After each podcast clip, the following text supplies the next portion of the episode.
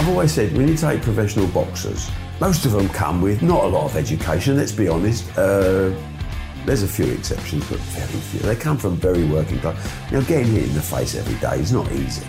So, you know, most people wouldn't put up with it, would they? You know, mummy and dad, you sort, sort something out, but I don't have to do that.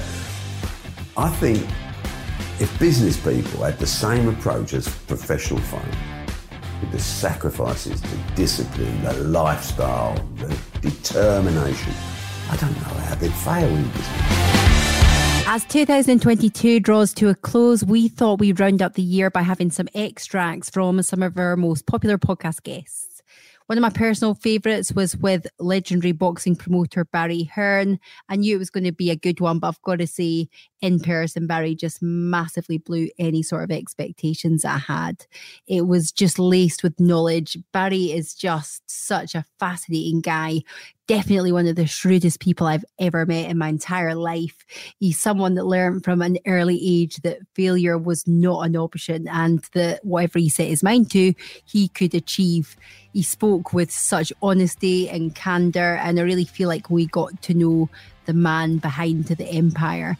If you haven't listened to the full episode and you like what you hear from this extract, make sure you go back and give it a listen because it's absolute gold. Enjoy.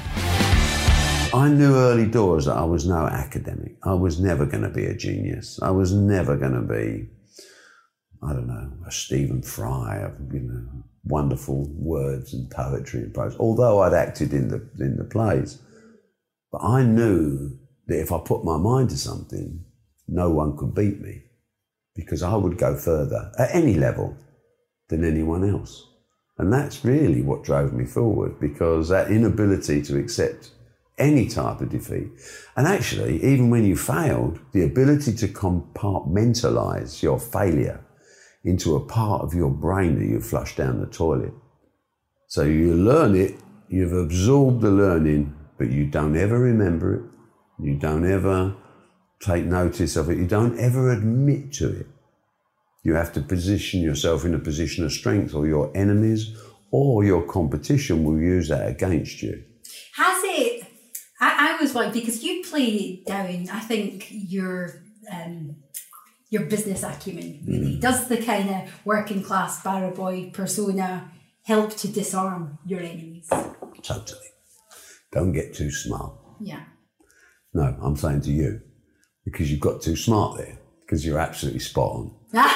And I don't like people to know that. So, you know, now they do. But, you know, no, you don't. Don't you dare it. Don't you dare. You see, you're always looking for an advantage. Mm-hmm. 1%, 2%, 3%, 5%. Where do you get an advantage mm-hmm. from? Some people are just naturally smarter. But that doesn't mean to say they understand business. Mm-hmm. I think it was uh, Hugh McIlvanney wrote an article on me many, many years ago, one of the great Fleet Street writers, who, who said, and I think he summed me up perfectly Barry Hearn is equally at home on the board, in the boardroom as he is on the cobbles. Mm-hmm. And that mixture gives me a tremendous advantage against a lot of people. Yeah. Some people are roughhouses and, and physically and dangerous or whatever, but they're not as smart as me. Mm-hmm. Other people are much smarter than me, but they can't look after themselves. Yeah. So I'm in sort of in the middle ground. Mm-hmm. So whichever way the tide of business goes or the way the thoughts of the world are changing, I can adapt like a comedian. Yeah. So if you want me to be posh, you want me to be the really nice, I can do it. Mm-hmm. If you want me to be a roughhouse, I can do it. Mm-hmm. You just want me to be me. It's a mixture of the two, the normal person. But we're all playing roles. We're all acting, aren't we, to a certain extent? Yeah it's the image you portray, and we're all our own self publicists, aren't we? The way we act, the way we run our relationships in business and outside business. People know over a period of time, they know if they phone me, I know they have money. Mm-hmm. They want to spend money. So now it's a question of can I create something that's going to be of interest to them? But the first hurdle was already overcome. Mm-hmm. They're there, ready. I can only mess it up from that stage. Yeah. So when you do look at people's lives and the way it expands, we're governed by our parents, we're governed by our circumstance, and then it just develops during a period of time through experience and through different things happening at you. And that's where you find out how good you are. Mm-hmm. Can you cope with changing circumstances, good or bad? You know, I mean, we've all been through COVID for Christ's sake. Yeah. I mean, that's the worst we've had. I mean, I've done, I think, three recessions, one banking crisis, and COVID. And COVID was the worst of a lot of them. Mm. But what I learned along the way put me in a position where COVID wasn't a problem. We had to be more creative, more innovative. We had to work a little bit harder. Yeah. We had to go beyond the boundaries. And we did. Mm-hmm. And we came out of it a far stronger business than we went in for it, which is another lesson to learn. Yeah. So, you know, no one's got every answer. No one's the smartest kid on the planet. Just be the best you can be. I've always said when you take professional boxers, most of them come with not a lot of education, let's be honest. Uh, there's a few exceptions, but very few. They come from very working class. You know, getting hit in the face every day is not easy. So, you know, most people wouldn't put up with it, would they? You know, mummy and daddy will sort, sort something out, but I don't have to do that. I think if business people had the same approach as professional fighters, with the sacrifices, the discipline, the lifestyle, the determination. I don't know how they'd fail in business. Mm-hmm. They need a bit of guidance, perhaps on just the edges, on the financials and things like that. But when I watch them, it's just the same, which is why I think that business and sport are so inextricably linked because the same rules apply. Yeah. If you really want to be a success, don't just talk about it do something about it. If you want to be a top boxer, you want to be a top athlete, you have to put the work in. You have to, or you're not going to do it. Mm-hmm. And people know that straight away. So if you've got the same approach to business, you will be a man, you will be a success, whatever.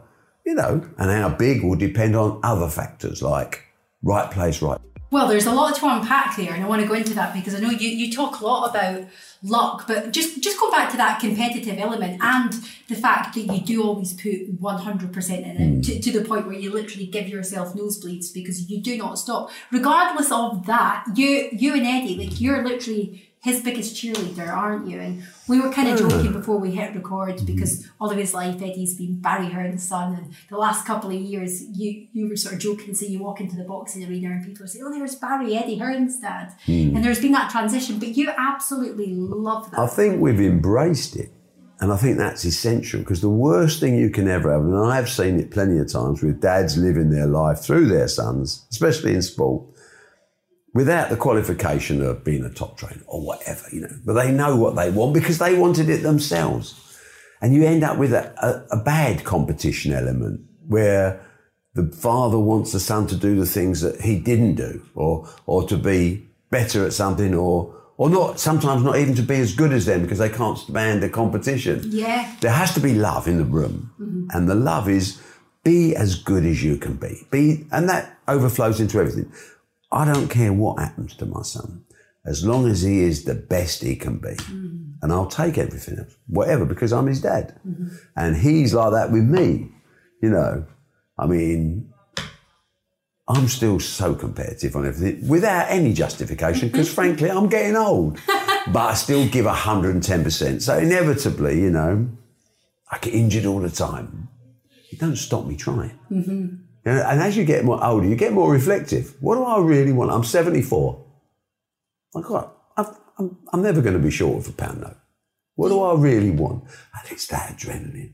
And whether that adrenaline is playing, you know, low degree cricket in the Essex over 70s, or whether it's playing against Eddie for 50 quid, 18 holes of golf round, we're trying to kill each other. Uh, or whether it's building a business or launching a new sport, or that is the adrenaline. But the actual participation is another level. And that's why, regretfully, I'm weak enough to say I'll probably swap it all to be heavyweight champion of the world for one, for one day. for one day only. I love that because you've been master of reinvention for, for over 40 years to, mm. to, to, not just survive in business, but to, to thrive, to excel, to dominate. Um, what do you think has been the main driver in that? I think working class people that come out of certain conditions are always fearful of going back. Mm-hmm. You know, when you do okay, you sort of keep it close. I mean, I've always tell everybody, and most of them sensible ones listen to me, when you're successful, first thing, first thing, pay your mortgage off. Mm-hmm. Why? Because you've always got a roof over your head. And that is really working class traditions because we're always frightened as, yeah, we've, you know, we've done well, we've, we've had it off, as we might say, but we don't want anyone to take it off us. Yeah. So what do we do?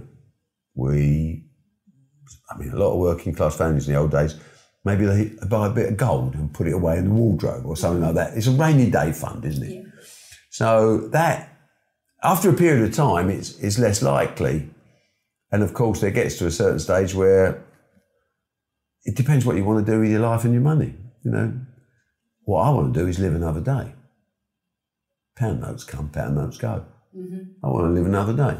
So I will push myself every single day and I will not take any notice of anyone who tries to be sensible with me because I'm not going to be sensible. What do you mean by sensible? Take it easy. People keep saying to me, take it easy. You've done it. Sit down, do this, do that. Do you think I'm where I am now because I had that attitude? I could have taken it easy 40 years ago. Where would we have been now? Well, we'd have been okay, I'm sure. Family, I'm sure Eddie would have done great. Katie, my daughter's unbelievably talented on the yeah. television side. They'd have all been great without me. Yeah. They'd be bigger and better with me. You have this this journey in life where, I mean, obviously there's peaks and troughs, but you, you try and level it out as much as you can mentally.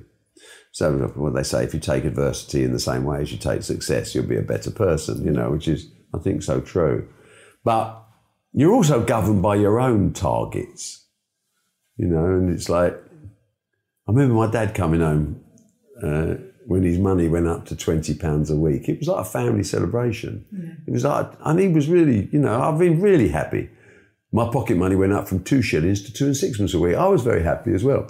But that sort of personal target actually can also be a career setback for you because you sometimes you pitch your targets too low. Mm-hmm. I remember a friend of mine told me years ago. I asked him. I wonder if I could tell you his name. Would he, would he be upset about it? He might do. But anyway, he's a very big player, and he, I said to him, Richard. His name's Richard Desmond. we got it. Yeah. Very, very skillful operator. Not everyone's cup of tea but technically very good. I said, what's your, what's your target? We're having dinner one night. What, what, what are you in this world for? Because I see him getting more and more successful. He wanted to impress his mum, which I found nice because if my mother had been alive, I would want to impress her as well. Mm. He said, I want to be a billionaire. He said, that, that would really impress my mum. And years later, we sat down having a dinner again, and I said, How you doing? on the old billionaire approach. Because I said, I think that's a bit sad, putting a monetary value on something, you know? But I suppose we all do it in some way. And I said, How, how are you doing? And he said, um, Ah, I pissed it. Much too easy a target. And I thought to myself, Isn't that great? Isn't that great? So even at that level, sometimes you underestimate yourself. And some people just want to have a nice life. I mean, I always say, don't let's concentrate just on entrepreneurs. I mean, there are people out there that want to do a certain job, that have a calling. Mm-hmm. You know, some people want to be nuns, some people want to be doctors, nurses, teachers. They all do fantastic things, mm-hmm. and that's their world. I don't, I don't criticise it. I'm not like that. Mm-hmm. But at the same time, don't criticise me. We all have our own targets. Mm-hmm. The danger for me in those early days was I probably thought, I've cracked this. Mm-hmm. The day you think you've cracked something is the day you go back. One hundred percent, because it, it wasn't all plain sailing. Obviously, that was that was the birth of, of Matchroom. Yeah, yeah. But you know, in any story of greatness, there's always well, the, there, there's always the setbacks, and you saw this huge opportunity. You were watching what was going on in the states. Yeah. At the time, we only had a couple of channels. We had very limited exposure to, to sport on television. You knew that that mm. was going to change, and you wanted to be primed and ready to maximise that opportunity. And I was a few years ahead of my time, yeah, to, which to cost the, me a lot of money. But, but going back to something you said earlier, so you talk about this in the book. You you you pretty much lost all the money that you you had yeah. you, would previously made and, and owed the bank millions. a significant amount, but you had bought assets. Yeah. You know, you were never going to go fully back to the start. You had Maskell's, yeah. You, yeah. you had properties, but it got pretty dicey. And you said something in the book Um, in fact, I've got it got it written down. You're like, I'm not here to share my problems. I'm here to solve my problems. Yeah, yeah. You had a snooker event in the January, which needed funding. People were completely oblivious about the extent of your financial troubles. Yeah. It's Christmas Eve. Mm. Four Hey guys, it's Ellie, and I'm super excited to share that I'm partnering up with one of my favourite brands, AG1 by Athletic Green. I'm asked all the time about the one thing that I do to take care of my health, and in reality, there's so many to choose from. But if I could only pick one, it would be Athletic Greens because it ticks so many boxes. Life can get pretty hectic. As a busy mum of three, I know firsthand how easy it is to let your nutrition slip especially when you're always on the go or travelling. It's easy to neglect the thing that's the most important to us, and that's our health. Since I started taking AG1, it's been a game changer. My energy levels have been through the roof, my hair and skin feel amazing, my digestion's improved, and I'm even sleeping better. It's a real deal. The ingredients are sourced from the highest quality producers from around the world. But what I love most about it is that all my nutritional bases are covered with one scoop. 75 high quality vitamins, minerals, and probiotics, which means it's replaced a ton of other supplements I was previously taking. It's my secret weapon. It helps me show up as the best version of myself every single day, all from adding one simple habit. But don't just take my word for it. If you're looking for a simpler and cost effective supplement routine, Athletic Greens is giving you a free one year supply of vitamin D and five free travel packs with your first purchase. Go to athleticgreens.com forward slash on a mission. That's athleticgreens.com forward slash on a mission. Check it out. O'clock Dickens. This is this is a Dickens story, it's, isn't it? It's snowing. You're on your arse, basically. Yeah, you've, yeah. you've given up. You've mentally checked out. I think you referred to it. You're in the eleventh round. You're yeah. down, you're down on points. Yeah. You you've got no um no fight left in you. Your final appointment. Uh, your, your, your namesake as well. I think it was uh, Alan Hearn. Yeah, well. yeah. No, no relation. Yeah. And uh, what, what happened then? I think it's. Uh, the first thing to say about that situation is there's times when you have to look at yourself in the mirror, which I do all the time. I have these weird conversations with myself in a mirror, you know, not every day, but every now and again. If I need to tell, tell someone the truth, if I need to hear the truth back, I know I can rely on myself. So when things are going well, we celebrate. When things are not going well, we celebrate. So you keep it to yourself because those around you don't need to. Maybe you've made mistakes, which I'm sure I did.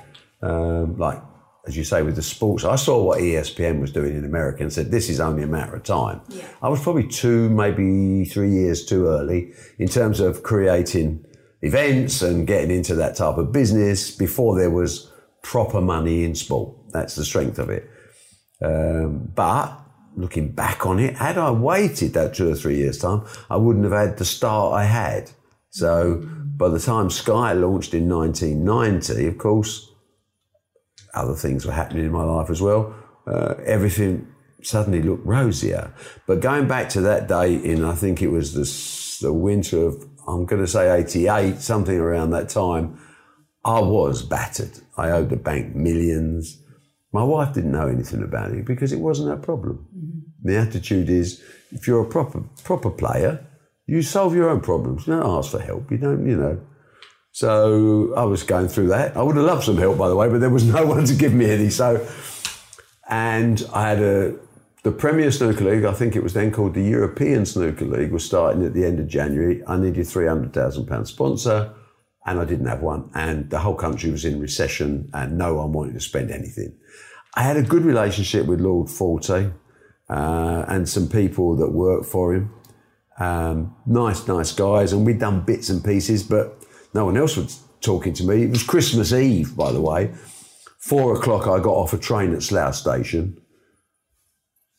It started snowing. I, I, mean, you couldn't write the script. It looked, it was pathetic, really.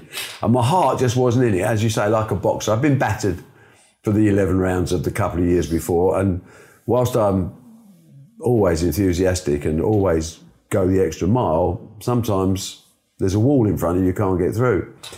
I was as close as I could be to saying, do you know what? I'm a chartered accountant. I'm quite smart. I'm never going to starve. I'll go back into accountancy, get a job with Price Waterhouse, KPMG, whatever. I mean, you know, I'm smart. I know that. But I didn't want to do that.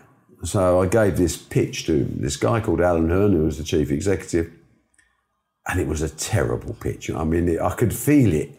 You know, I'm a salesman as well, you know, so I know when I'm buzzing and when I'm putting across enthusiasm and emotion and reasoning and and sometimes you think, God, this is shit, and it sounds like shit, and it sounds like shit to me. What's it going to sound like to?